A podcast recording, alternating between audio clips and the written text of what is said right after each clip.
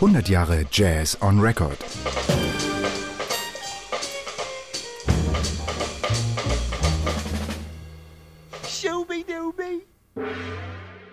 Ich bin Kalle Kalima, Jazzgitarrist, wohne in Berlin und es gibt ein Album, das mein Leben geändert hat und zwar Birds of Fire von Mahavishnu Orchestra.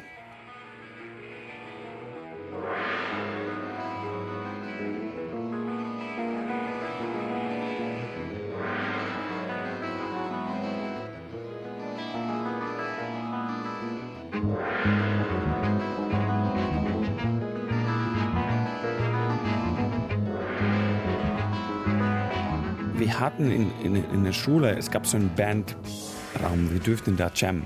Wir haben da immer wieder gejammt. Da hat einmal ein älterer Typ, der schon ein bisschen länger gespielt hat, gehört, wenn, wenn mich so mag und ich habe gesagt, ja, Beatles oder irgendwas sowas. Und dann hat er gesagt, ja, das ist schon alles gut, aber hast du schon mal Mahavishnu John McLaughlin gehört?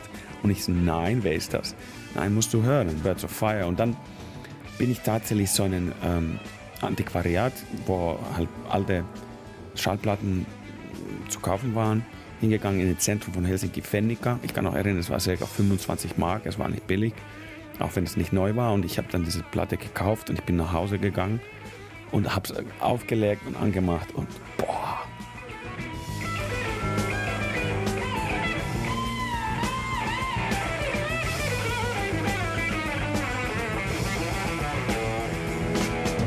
Und das war mir unbegreiflich. Das war so ein unglaubliches Brett. Es war so ein bisschen wie Rockmusik, aber irgendwie von Harmonien und Rhythmen anders. Und es gab ja da wahnsinnige Energie und so eine Ladung. Erstmal fand ich den Sound auch nicht nur angenehm, eigentlich fand es zum Teil auch unangenehm. Er hatte so eine Faszinierung, wie wenn man als, als Teenager zum ersten Mal Alkohol trinkt.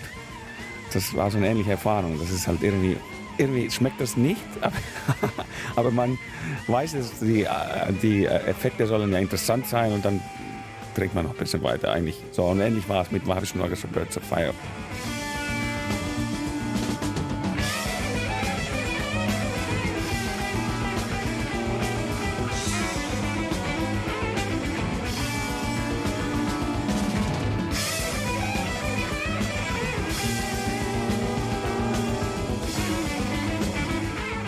Bald danach habe ich, genau in Osthelsinki, wo ich gewohnt habe, da habe ich in der Bibliothek ein Buch gefunden, wo John McLaughlin äh, alle diese Stücke selber notiert hat. Und dieses Buch habe ich geliehen und habe angefangen, dann das zu studieren.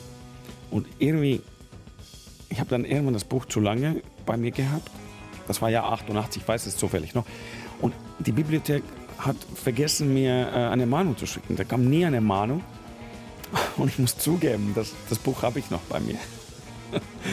Und ich habe jetzt Studenten, ich bin selber Lehrer in, ähm, an der Universität in Luzern und da habe ich das meinen Studenten gezeigt, dass ich hätte es eigentlich im Oktober 1988 zurückbringen sollen. Und die haben gelacht, weil die ähm, damals noch nicht geboren waren.